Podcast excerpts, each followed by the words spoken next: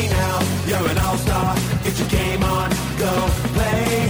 Hey now, you're a rock star. Get the show on, get paid. And all that glitters is gold. Only shooting stars break the mold. Welcome to another episode of the NRL Super Coach All Stars podcast. This is Barnsey back again for the preseason series. And this week we've got someone who hasn't been on yet, once again, and that is Matty Person.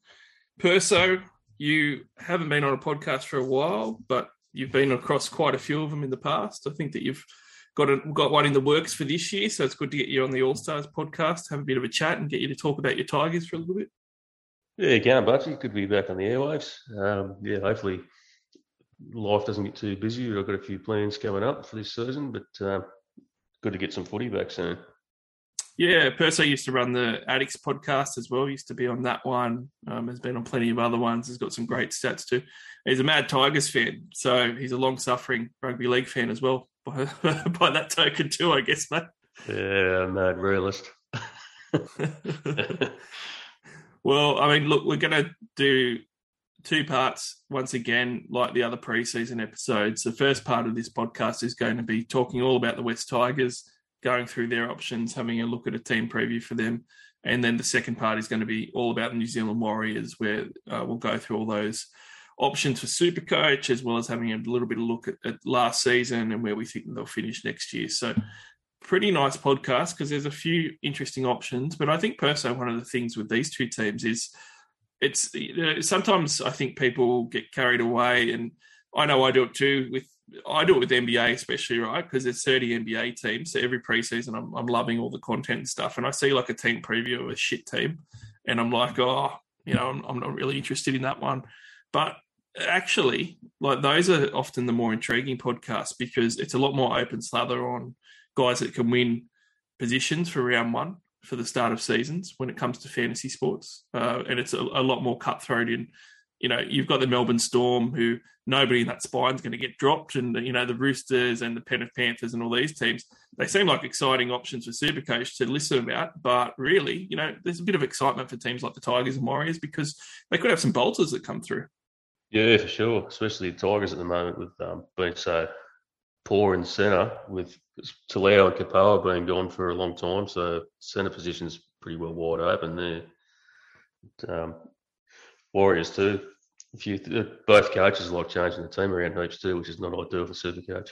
Yeah, it's good for round one though because you can kind of pray for some cheapies, I guess, uh, even if it is for three or four weeks before they get dropped. But um, look, let's focus on your Tigers for the start of this. Now, realistically, just having a look at the season that's passed, there's no sugarcoating it. They didn't go too well, but I mean, look, they did beat three other teams, so it's not like they're in the bottom three. Uh, Tigers finished the season in 13th place, 18 points, which was good for eight wins, uh, which was actually, you know, equal wins with both the Warriors and the Dragons that were ahead of them. Points against was the second worst in the league, so certainly defence was an issue. Um, points for, though, they're actually in the top eight for points for. So the top half of the sides for scoring points the Tigers were in. So probably pretty similar to past seasons, really, which is that they can score some points and they've got some good attacking players at times. Uh, but defensively, it's a bit hard and they don't really work very well as a unit. That was probably last year in a nutshell, would you say? Like they had some some better patches in games where they looked really good. You know, I thought Adam Doueihi was really good for them before he got hurt and they had a few little shining lights here and there, you know, but overall it was just that whole inconsistency factor that we're probably seeing under the Tigers for, for several years now. Yeah, hundred percent, Barnesy. It was um, fairly frustrating. The put in a couple of good performances like when they should have beaten Souths and they were close to beating Power early on, but they just capitulate in other games. Typical Tigers. They've been like that since about 2012. But um, mm. yeah, Doueihi was really good last year. Awesome. I don't know how he didn't get best player for the season over Brooks. They gave it to Brooks somehow, but Doueihi was outstanding. A couple of good young guys coming through too, but um, they just haven't got that core group of hardened guys that just know to win every week. So I expect pretty much more of the same this year. There'll be some good performances and a lot of rubbish in between. Yeah, it seems like they try and buy those guys. Like they just sort of hedge their bets on the wrong ones. Like, I mean, me, wasn't a terrible signing, but I mean they paid him a lot of money, and he's really a bit too far at the end of his career. Now we can't really see or say what he does for the culture behind the scenes, but I mean, as much impact as he might be having there that we don't know about, it isn't really contributing to their improvement each season since he's been there. But they, they seem to buy those type of guys that just don't really work out. And then you see other veterans that they buy, and you just know from the get go that they're not going to do anything for their culture. Like BJ Leilua and James Roberts yeah. aren't going to be leaders or do anything for the culture of the Tigers as veterans. Hundred percent. I wasn't too nonplussed about Tamou. I thought he'd be fairly good for all the young forwards they've got. But um, biggest thing for me with Tamou is I, I, couldn't understand why you name a guy captain and you're playing for 35 minutes a week, 40 minutes a week. I, mm. for the life of me, I didn't couldn't understand what Madge's plan was there.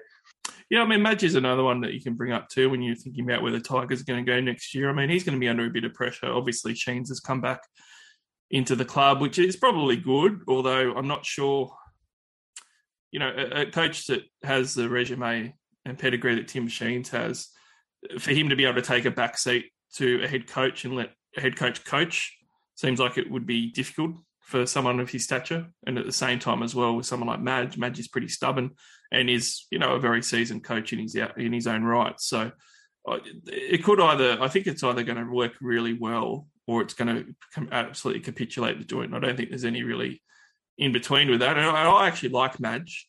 I just sort of think that he has to have a very specific roster and club that is going to work for his style of coaching. And I'm not sure that the Tigers are actually it. Oh, you hit the nail on the head there, Barnesy. He's he's good coach, but he's he's at the moment he's not coaching to the cattle he's got. That's the biggest problem. And I think he gets to a point where he's not quite sure what to do, and he chops and changes the side too much. And maybe Sheensy coming back will help him out there. It might release him from being so intense. Maybe help him play to the cattle he's got. Jones was always that top of coach where he, he'd adapt to the players he had, which is why we went so well in 2005.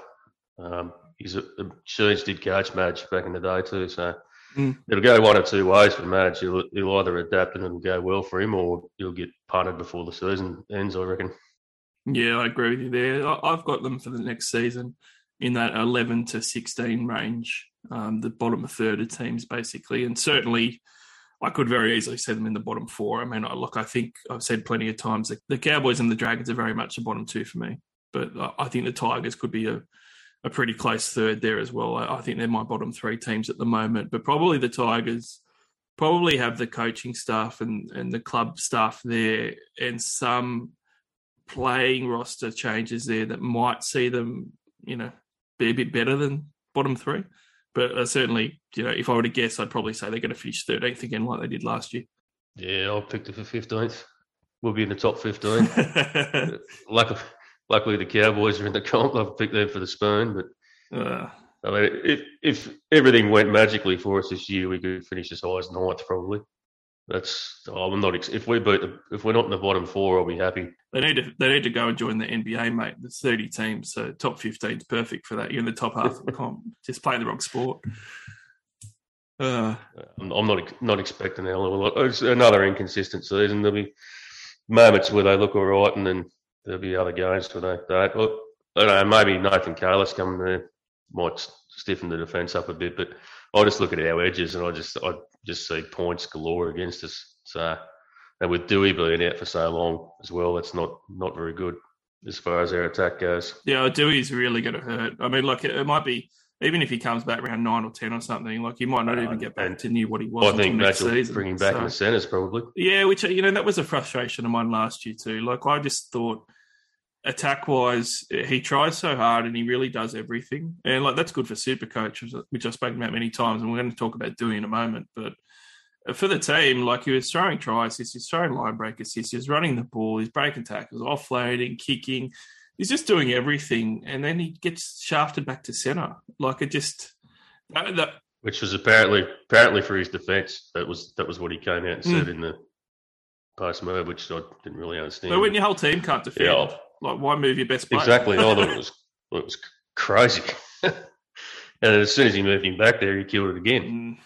So. Well, look, it's, it's going to be a hard song to start the season, no doubt, doubt about it. Let's have a look at the player movements for 2022 quickly before we talk about super coach options. Uh, Oliver Gildart from the Wigan Warriors has come across with Jackson Hastings, who played with him at the Wigan Warriors. Uh, they're probably two of the bigger signings that they've brought in, along with Tyrone Peachey. I was in. I was quite interested that Starford To'a came across from the Knights because the Knights seemed to be pretty high on him even a year ago.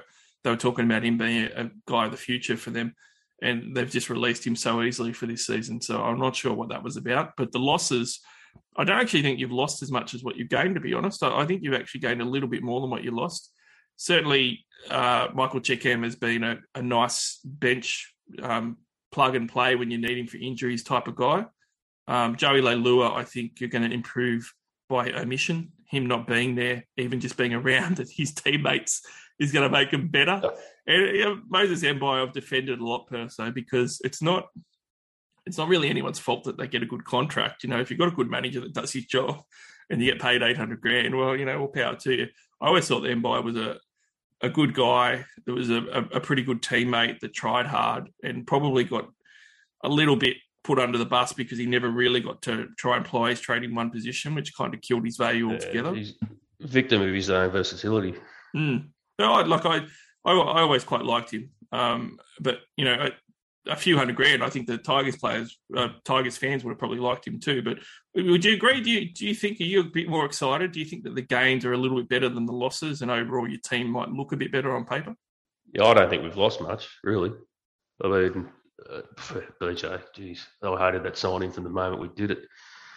But, um, yeah, Mbye, like you said, that was a massive money deal he was on, and good luck to him. It wasn't his fault. He was signed uh, like under a different coach and stuff at the time. He never really got his look. He didn't know he was. He played everywhere, so mm. on that sort of money, and it was hard to sort of see where his role ever was in the side. One minute he was captain, the next minute they were telling him to find something else. So that was pretty hard. But um, I like the Hastings signing. I think uh, he was a fairly uh, what's the word character type of character that um, wasn't reasonably liked in teams and stuff before he went to the UK. But he had a lot of uh, head noise and stuff he dealt with, and apparently he's from all reports I've seen, he's um, had a lot of he's dealt with a lot of that. Um, which a lot of it comes. Everyone thinks he's um, Kevin Hastings' son, which he is, but um, I just assumed like he grew up with him and stuff. He never grew up with his father, so there was a lot of issues with that from a child and all the rest of it he carried through, being a young bloke coming through and still carrying the, the tag of Horry Hastings' son and all that sort of stuff. It seems like um, he's passed all that stuff and he's matured as a bloke and as a player. So I think he's got a lot to prove coming back out here. So I can see him being quite handy for us. Yeah, yeah, for sure. Uh, let's have a look at the super coach options. Let's talk about guns first. And the, I think the best gun, certainly for super coach, was Adam Doueihi that we mentioned. You know, Doueihi had a, a great season. Uh, he's one of the guys that I managed to hit on, which was great. I really liked him as a pod at the start of the year. I actually got him in draft as well quite late because he was missing the start of the year. And I took the punt and put him on my bench, and it worked out really well because uh, he missed round one and then came in. But he averaged 77 points a game last year, which was easily his best season. I think that he really showed uh, his versatility, not just on the field where he played, but he's certainly his base base attack was a really solid. Guy that could have the tackle breaks and, and offloads, and then adding in goal kicking, and then adding in all the clutch attack stuff that he was getting with the line break try assists and so forth. You know, it meant that he had a, a stellar super coach season. His top three best scores for the year 154 points, 141 points, and 114 points, with those two big ones coming in as a number six. Uh, but certainly he still scored well as a centre. It was just more so at six that he really excelled. Uh, and he finished the season off before he got hurt in round 23. He went 154, 80, 97, 86, and 99. That was games when he went back into that number six jersey from round 18 onwards until he got hurt. So 70% of the time he was 60 plus. Perso, obviously, we're not going to be able to look at him for round one. You know, that's a given, but it is important to have a look at, at all your options for Supercoach. What you are going to be able to do, though, is look forward when you're planning your team uh, as someone to potentially target down the track because, you know, he's someone who now is a dual centre wing.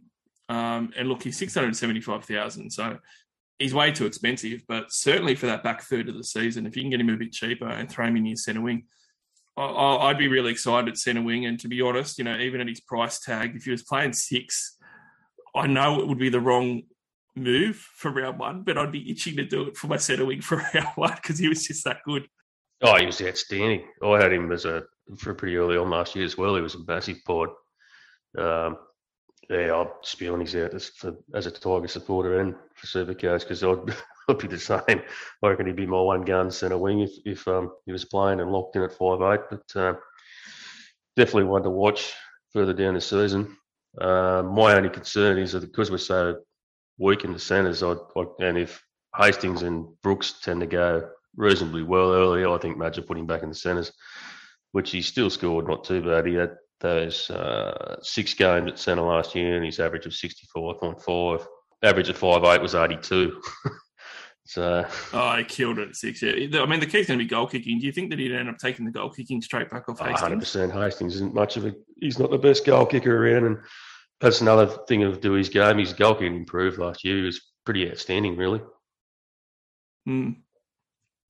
Well, uh, unfortunately, not be, be able to consider him for round one, but um, yeah, it's needs a mention because he was easily the Tigers' best super coach option last year, and I, I really liked him. Um, but talking about guys that you can have for round one Perso, I do need to mention the Tigers' draw as well. I'd probably say it's it's an above average draw.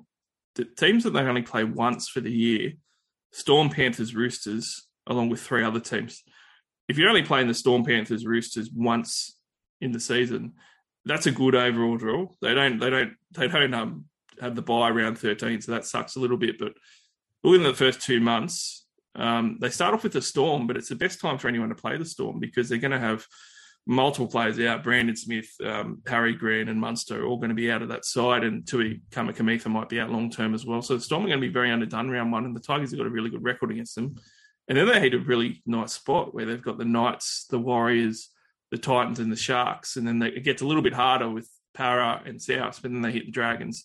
So certainly the first couple of months of footy, uh, it's it, it's a really quite a nice draw for Super Coach, and I, I, reckon you know before I looked at it, I sort of said to myself, Perso I, don't know if I want that many Tigers in my side, but when I saw the draw, kind of turned around a little bit on me and, and sort of thought maybe I do want a little bit of a, a piece of the West Tigers for that first couple months it's certainly not the worst draw going around, that's for sure. And uh, yeah, as you touched on, we prior to last year, we've gone reasonably well against the Storm, even when we haven't beaten them in the last sort of five or six years. We've been right in it. We've upset them a couple of times at their full strength. So realistically, it's uh, it's a game that we should be winning with the guys that are out. And then, uh, yeah, as you said, the draw's not too bad. I'll be all watching on the trials to see um, how they go with the new combinations with Hastings and that in the halves. But um, oh, I don't have too many Tigers in my side at the moment, but trials may change that. Yeah, I'm the same, but I'm I'm a wait and see with them. But I think that I might end up with one or two of them in my side after I see some trials. Uh, look, bit of a controversial chat here, moving off the the big gun in Doueihi to another guy that is looked upon as a gun. But it's funny, I think me and you inadvertently have the same opinion on this one. Stefano Utoikamanu. Now, Big Stefano, I'll, I'll say outright had a, had a really good season. You know, in real life and in Super Coach, he was he was quality for what he was. You know, he ended up playing 45 minutes a game and he produced 52 points a game.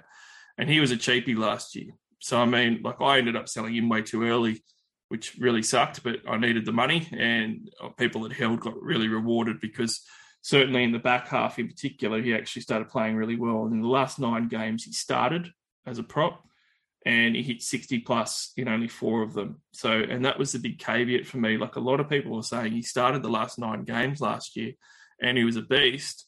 And like he had some big games, but when you're looking at the consistency in the base stats, you know, it just it wasn't as good as what I think some people want to believe it was. And the big thing for me is that he was already playing 45 minutes on the season. If you have a look a bit closer at how he finished off that year when he was starting, only 60 plus in four of those nine games that he was starting as a number as a prop. And three of those four that he scored 60 plus in, he actually had a try.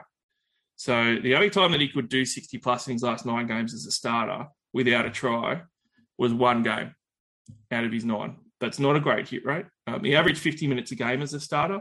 So even if you look at that person and, and say look his PPM's around 1.16 last year, he's going to be one plus for sure say he gets his 50 minutes that he was starting with last year, you know, that as a starter, that's only about five, maybe six points more than what he's actually priced at, which, you know, isn't bad. There's a bit of value there as a prop. Um, but I just think as a front rate forward option, when you're looking at someone who's going to be at that price point of 457,000, it's a little bit awkward. You know, if he was sub 400 or 350 for sure, like, I'd be a lot more interested. I'm not saying he's a bad option, Perso.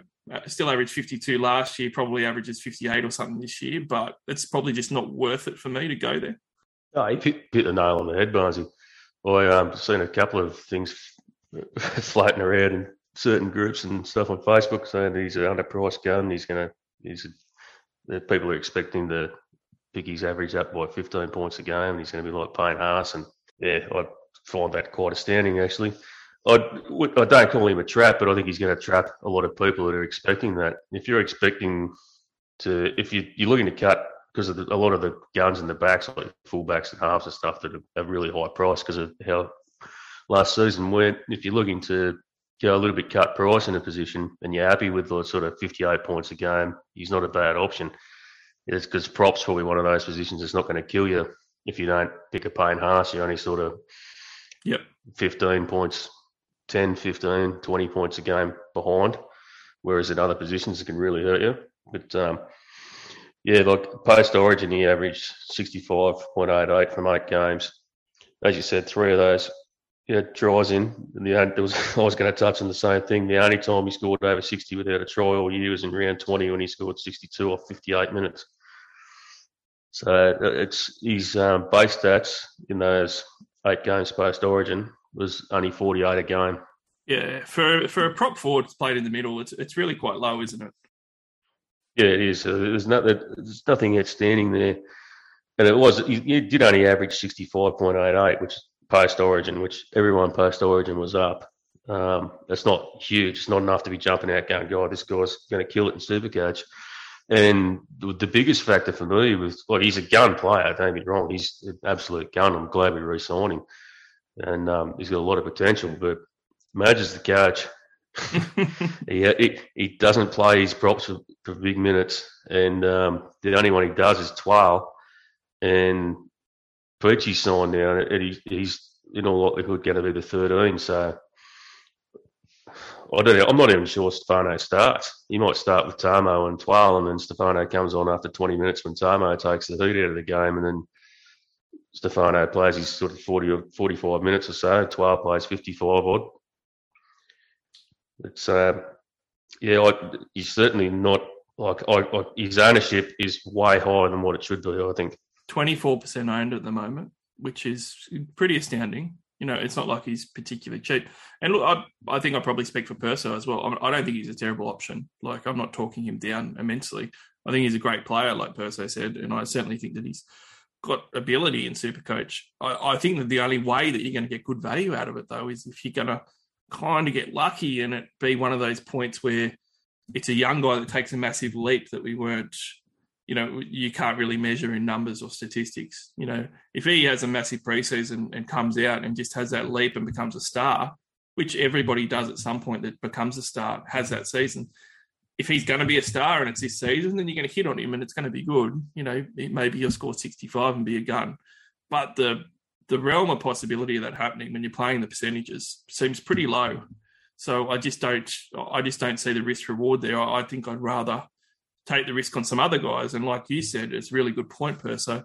When you're looking at front row forwards, I don't think they're the guys that you bother to take the risk on. You may as well pay somewhere else where if you hit, you hit big, not if you hit, you hit, you know, 62, 63 points a game instead of your 58. You know, like it's just not really going to move the needle for you too much. So I, I, don't, I get the excitement of Stefano in real life. I think it's probably bled into super coach a little bit too much for me. And I think he's going to be solid, but I don't think that he, I think a lot of people will be disappointed with their expectations, is probably the fairest way to, to end on him. Yeah, very similar to Christian Welch for me in that mm. same mm. great player, but just doesn't get the minutes consistently enough to be a great super coach player, which is what you need as a middle forward.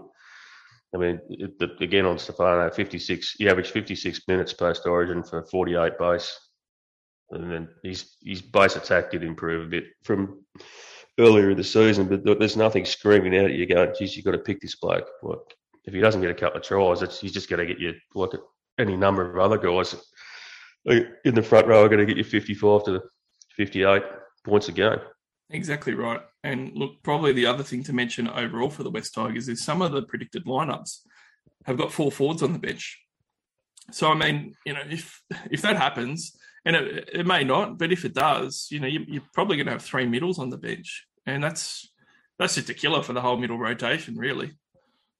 Oh, 100 percent. You, you will have you'll have three middles on the bench for sure. I reckon. Yeah, so uh, I'm I'm against Stefano. Not not saying he's the worst buy ever, but I'm I'm not going to be owning him, and I'm not going to consider him uh, for round one anyway. Let's talk a little bit about the pods here, Perso. So interesting. Um, I'm gonna I'm gonna talk about the wingers first. Okay, Maumalo and Nofo. Nofoaluma and Maumalo are two wingers of the past that have been guns at times. Certainly, Maumalo just had the one season where he was a 60 plus, but Nofoaluma has a long history of being a great super coach option. Both of them were, were underwhelming once again. So let's firstly have a look at Nofo.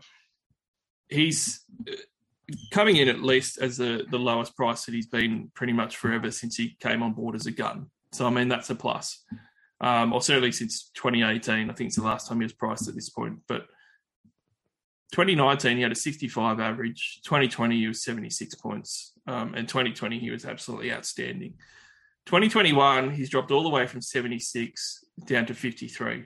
So a 23 point drop in performance, which is absolutely massive. Uh, what that means is when you have a look at purchasing him, and I don't think many people are interested in him at all, he's going to come in at the paltry sum of 467,000, which is really cheap for Nofoaluma three percent ownership, so nobody's looking at him at all. Uh, I've spoken on all the podcasts with everybody Perso that there's a gluttony of 400 to 500k price range options. All of them could be phenomenal or have been phenomenal in the past or have a bright future. So it's it's going to be a real battleground for Super Coach for the early rounds on which one of those foundation pieces for your centre wing you choose. Nofoaluma is in that is in that price category. Um, 13 tries in 24 games last year in the 2020 season, 17 tries in 20 games. And his base is down a full five points on that 2020 season when you're comparing years. Base attack was also down.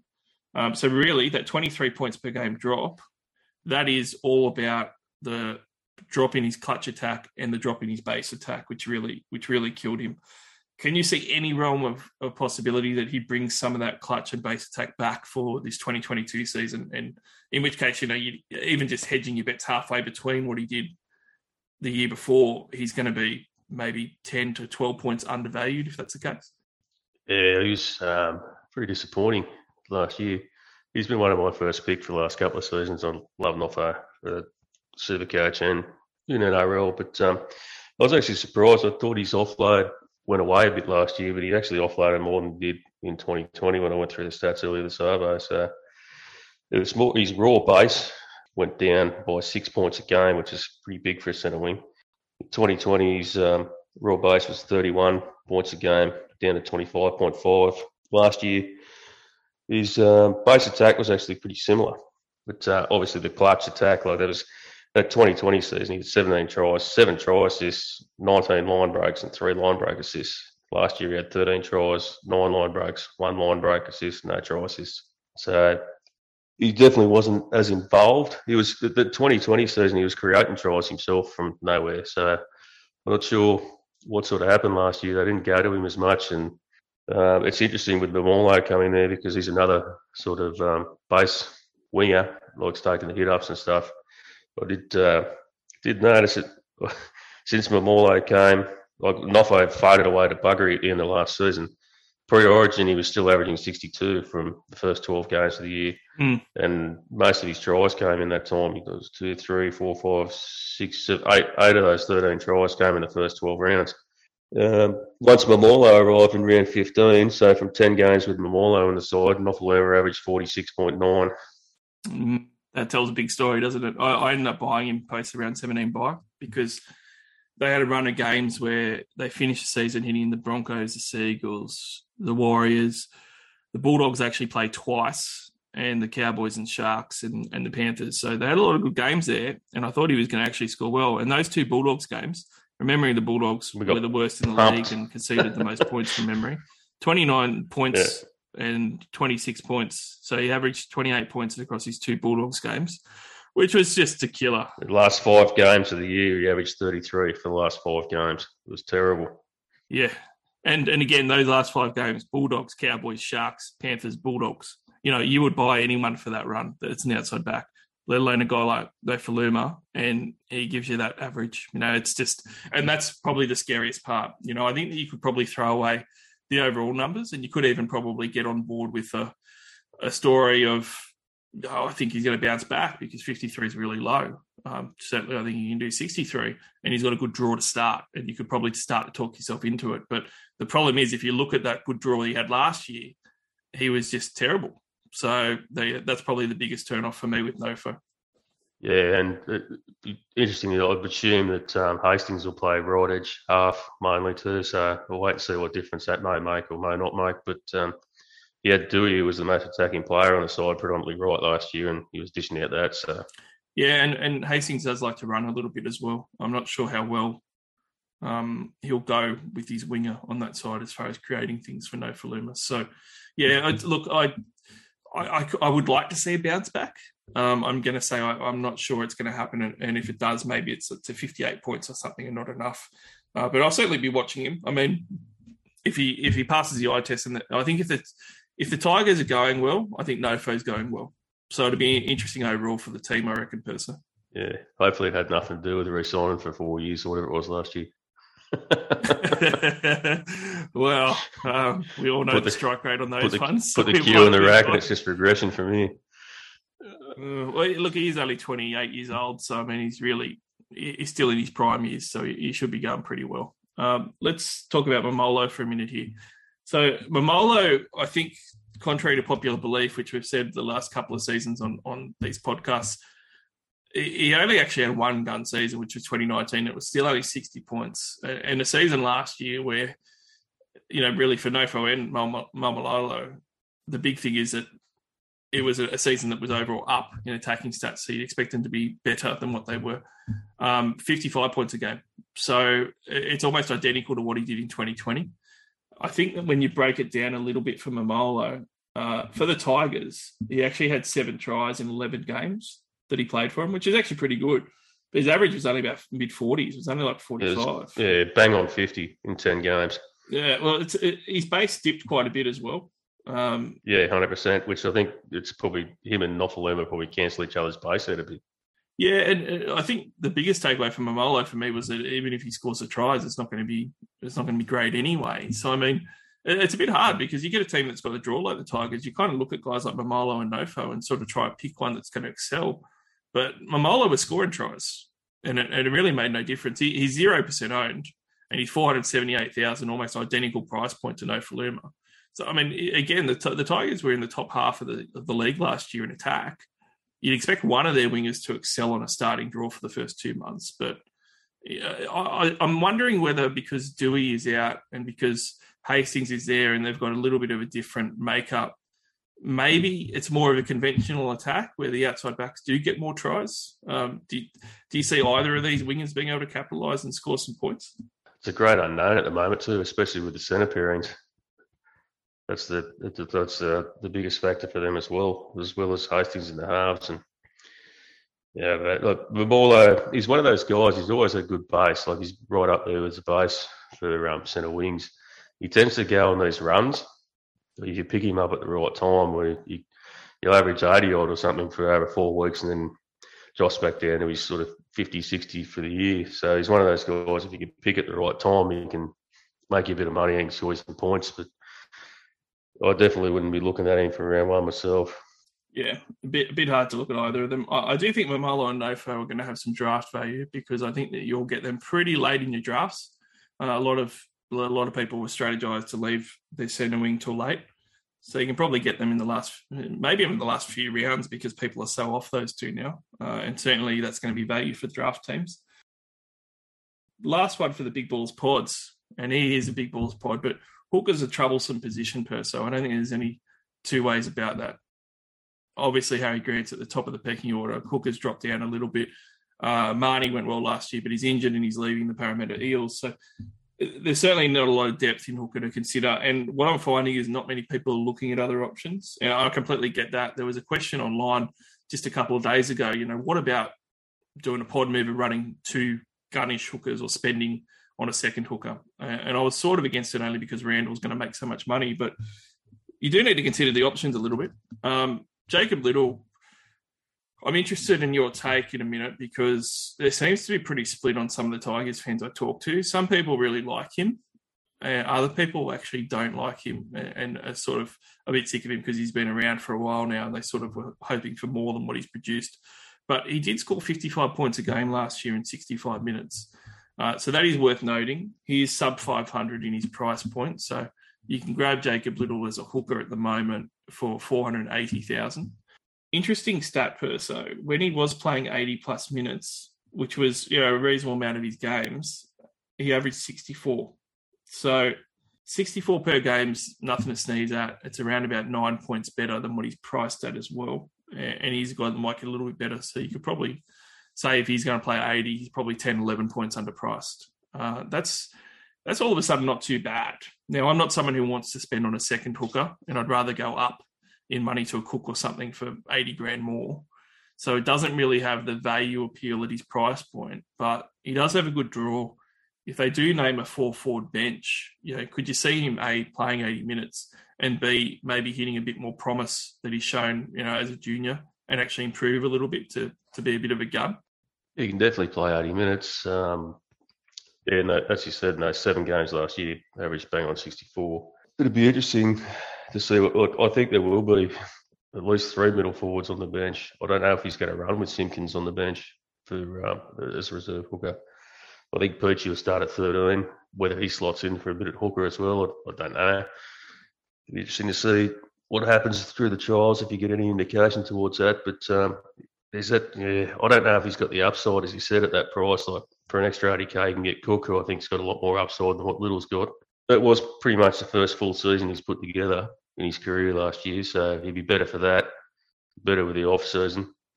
I'll be interested to see how he goes, especially if um, Hastings takes control and he's got an organising half as well. That might take a bit of pressure off him as well. With Sheens back, does he have any more influence on getting them a bit more of a running game? Because he does have a good running game, but he sort of doesn't use it a hell of a lot. But um, I don't know, he's wouldn't be the worst if you were looking for it, but you're sort of taking on a bit of trust that he might get some attacking stats early on with that Tigers draw, I suppose.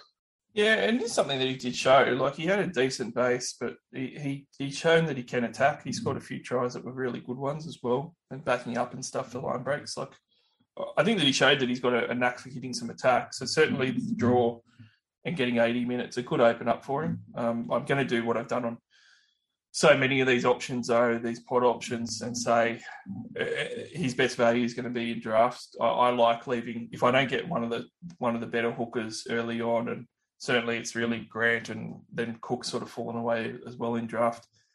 I kind of rather wait, and if I'm going to wait, you know, little someone that will really go under the radar as well, um, and can be a value pick in your draft. But for classic, I'm not a fan of running the two hookers. If you did, like running him as a second, I could actually see it working out, but it is a big balls move and it's uh it's it's quite a huge one because he's going to be like zero percent owned almost. So yeah, it's um it's not particularly cheap. Look, when we're having about when we're talking about cheap, let's talk about the cheapies and mids. Jackson Hastings, three hundred fifty thousand. He's a halfback five eight dual, which is really interesting because that's super handy. He's in thirty one percent of teams at the moment, so certainly not going under the radar. Um, his projections on Supercoach are for him to average like 40 across his first three rounds. So not really high. Um, and you can't really base too much off his stats because really, you know, he was playing off the bench a lot at the Roosters beforehand. Um, certainly over in Wigan, it's a little bit different than here. So I'm not sure it translates too much. He was certainly getting clutch attack stats in, in the Super League, certainly improved as a player. But I guess per se, when you're looking at him, there's there's two big questions. It's one, are we going to actually see that improvement translate to the NRL game because he did it in the Super League? And two, at his price point of three hundred fifty thousand, Uh, is it worth putting him in there, or are you better off just putting you know a gun in there at around that 500k mark, which you can do, or just looking at sort of dual cheapies if you can? Um, that's uh, it, it's sort of an awkward price point almost. You know, if you're sub 300, I think it'd be a lot easier. The goal kicking though is the big kicker, right? Because if he goal kicks, it's extra points. But then when Doueihi comes back, he'll probably lose it. Does he make enough money in that time? A lot of question marks on Hastings and not really many numbers to have a look at. Yeah, there's no numbers at all. Um, last time he was in the NRL was a different era. Like it was almost a different era. So the game's changed so much in the last couple of seasons. Can't really pay much attention to any of those stats. You can never pay much attention to the UK Super League when it in correlation with the NRL. So you're sort of taking on trust, but he is pretty cheap. And I would touch back again what I said earlier with uh, a lot of the guns in key positions being so heavily priced at the moment. Five eight is probably another one of those positions that you could probably take a bit of a punt on and um, say pick a Hastings and Ilias and go a little bit cheaper there, go for a few uh, value for money. With you know, Munster, I think will probably be the best five eight this year. He's out round one. Walker is unbelievable, but is he due for a little bit of a regression season this year? There's a lot of question marks around with how he's going to go without Reynolds and without Bennett for that matter as well. And with a couple of young, well, Latrell's out. You've got uh, Taaffe at fullback and Ilias at halfback. How's he going to go with that? Supercoach wise. So aside from that, five eight's not really. There's not a lot of guys jumping out to be picked in the gun category, so you could possibly take a bit of a punt on Hastings. The, the Tigers draw, you might do enough to sort of get you uh, along the sort of 40s, 50s on a bad week, get a couple of tries, just maybe try so get some early points. And Doueihi won't be back till at least round eight. So he's, if he's goal kicking, he's going to be made his money by then anyway, probably. So that's a he, he could be worth a punt. Yeah, if your average is about 50, you're going to get your 100k. So, I mean, that's uh, uh, it's not too hard for him to do. Uh, so I definitely agree that he's an option. I think people should consider him. Um, probably depends on the sort of build that you've got, really. But yeah, you can you can definitely put him in there. He's definitely an option. Uh, I just I'd probably temper my expectations a little bit. There's a chance if he doesn't go that well. I, I don't like that he's under Madge because I can see Madge putting him in, uh, back to 14 or three games in if he goes really badly. Um, that's something that's a little bit of a worry, I guess. Yeah, it, it, Madge keeps harping on about how his versatility. He said like at every press conference that comes up and he's talking about Jackson Hastings. So that wouldn't surprise me at all. Touch of death versatility for under Madge. you know what I'm talking about. That rather say that you'd rather hear Madge say he's the most one-dimensional player ever. He's, if you put him out of the six jumper, he's going to be shit house. That would be really great. Exactly. unfortunately, not. So yeah, look, Hastings is definitely worth a punt. Yeah, 350k. I, I, think the kicker for me that makes me consider him is uh, goal kicking and draw. Those are the those are probably the two things. If he didn't have the goal kicking and he had a below average draw, I think I would be shying away from Jackson Hastings. But because he does tick both those boxes, I think he's a pretty good one to consider. Uh, a couple other ones that are a lot harder to consider. The guy that came over from Wigan with him, Gildart, he's going to be potentially named in the centres he's two hundred eighty thousand. That's pretty cheap. Uh, you know, we're talking about a, a, lot of a lot of people are saying there's a, there's a lot of cheapies, but realistically, it's a lot of mid ranges that are probably going to be available. And people are jumping on guys like Cobbo for three hundred twenty thousand, and a few others at three fifty and so forth. That's not exceptionally cheap. So I mean, two eighty. That's a pretty good price point. There might not be many guys around that price point of two eighty and below that are going to be a starting centre round one. Does have a good draw, has played for England a few games. Um, his stats in Wigan, he scored about 50% of the time, um, quite a few tries. 2015 to 2021 were his Wigan appearances, 129 games, 61 tries. Pretty, pretty damn good strike rate, really.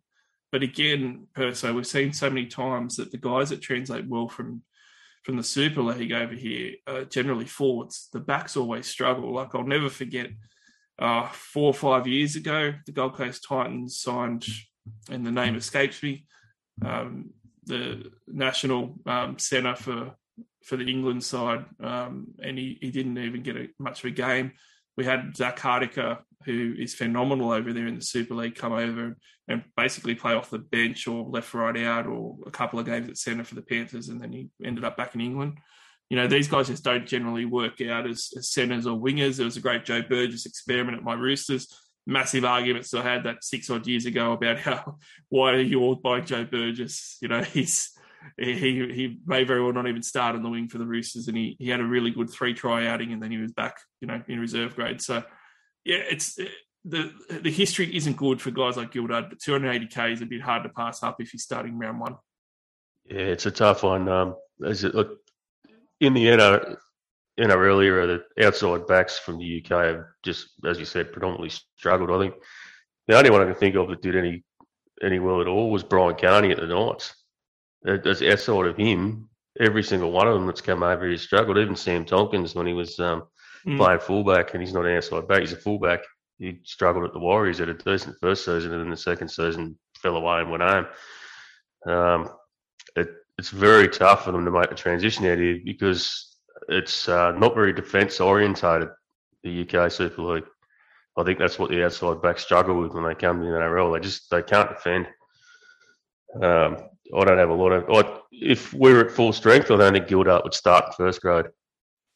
I think uh, with Talau's out and Kepaoa's out, so I think um, probably would have started him and Reggie's getting through the New South Wales Cup before he comes in, see how he goes. It's a great unknown. The trials will be a great watch for him to see how he goes. But um, if he's named in the side, which is a fair chance because we're so thin at centre wing, um, 280k, like you said, I, don't think there's not going to be a lot of bottom dollar cheapies in the centre wing. There's, there's a heap of guys in that next bracket he falls in. So then you got to just take on trust and look at the draw and stuff. Uh, he, if he scores a couple tries early, he's going to make money, and you get rid of him. So definitely worth think consideration. Yeah, worth a consideration. Um, the other guy that could get that centre spot is in a few different predicted sides for round one for the Tigers, and that's young Kai. Um, he's only a, a, bottom price rookie. So I mean, I know very little about William Kai. Um, have you got have you got much on him? Do you think that he's potential to potentially you know start instead of Gildart or alongside him in the centres? I mean, you've got two centre spots up for grabs. It'd be great if we could get a, a bottom dollar one like this bloke. Yeah, he's probably one of the genuine bottom dollar chances. I think trials will be there. At, at, at the moment, it's looking like Roberts and um, Gildart will get the get the roles, but um, there's another guy too that's either signed Junior Tupou. He's at one one eighty eight k's. Apparently, he'll be in the mix as well.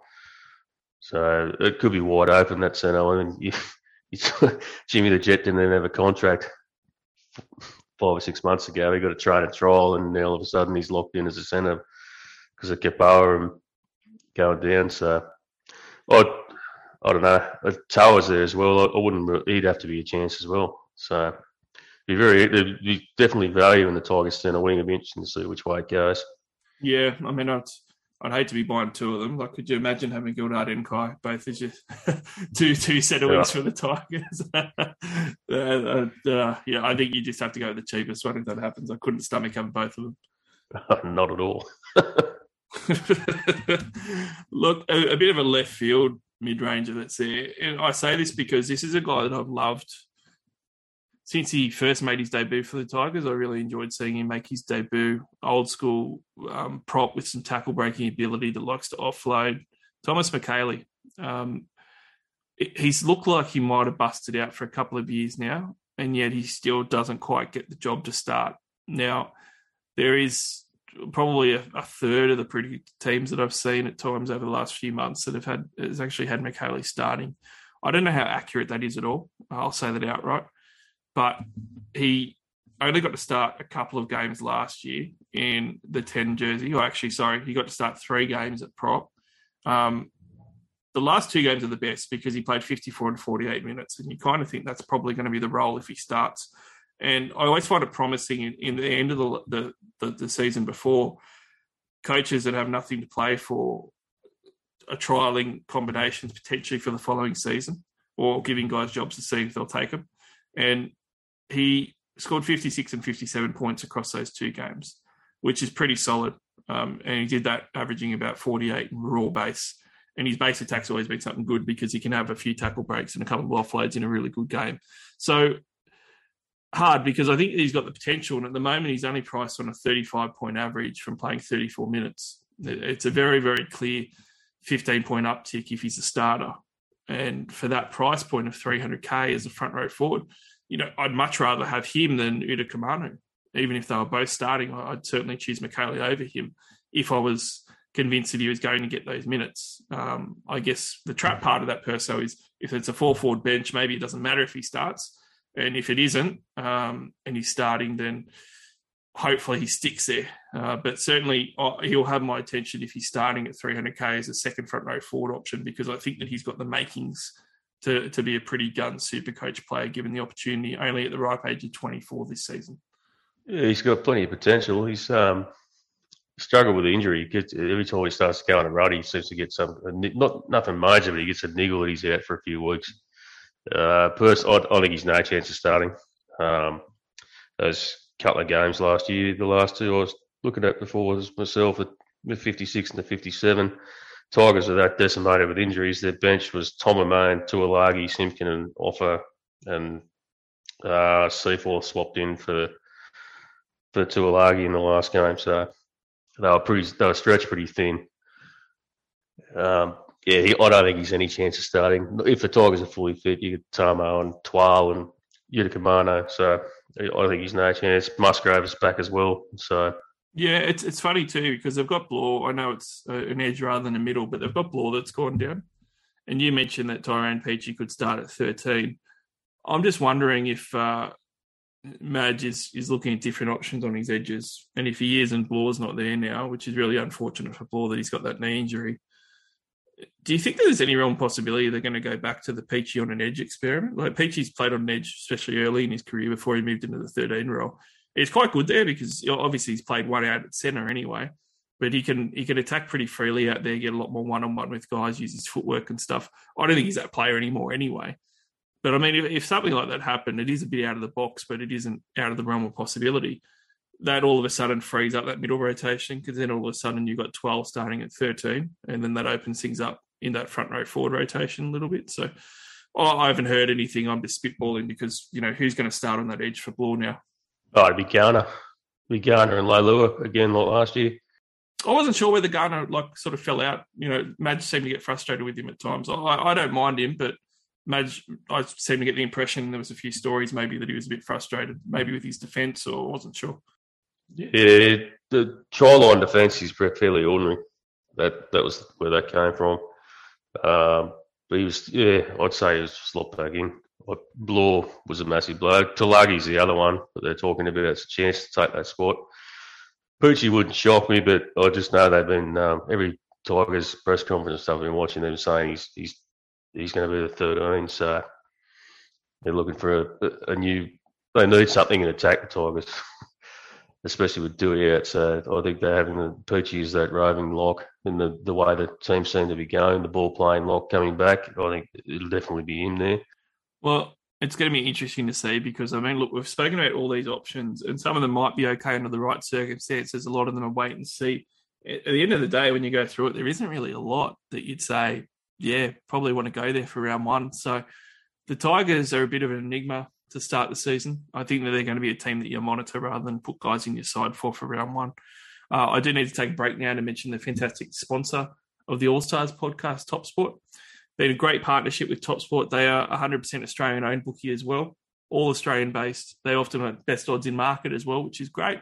And you'll often find some great future bets popping up on there at the moment. They're putting more and more markets on by the week for the NRL, which is great. You can bet on the All Star game on uh, on Saturday night. You got the dollar forty five favourites in the Indigenous side. It's probably decent points here to, to give to the Maori side. I reckon it might be a bit closer than what that line suggests, but futures bets are great. You know, to miss the top eight, make the top eight, make the grand final, top four, they got it all. And there's going to be potentially some exciting announcements on some new markets before the NRL season kicks off too. So if you do like to have a punt, make sure you do it responsibly, but make sure that you open an account with TopSport. Go to www.topsport.com.au and make sure that you use it, this podcast promo code. Really important because then they'll know that you came from the podcast and you're one of our listeners. They'll know what you just did and they know to take care of you because Barnsley sent you over there. So use SC All Stars, all one word, and getting there on Top Sport. They're fantastic. Now that's the Tigers done, Perso. So that's that's part one of the podcast, guys. Part two of the podcast is going to be the Warriors, and me and Perso are going to be dissecting that. Make sure that you do follow us on Twitter as well, NRL underscore SC underscore All Stars. And you can download us on iTunes, Spotify, and SoundCloud and give us a follow on there as well and a like. And then that way you'll get notifications of the podcast coming straight away. But keep on listening. Uh, part two will be out very shortly after this one, within 48 hours. And we'll be chatting the Warriors with myself and Perso. So we'll chat to you again soon. Hey now, you're an all-star. Get your game on, go play.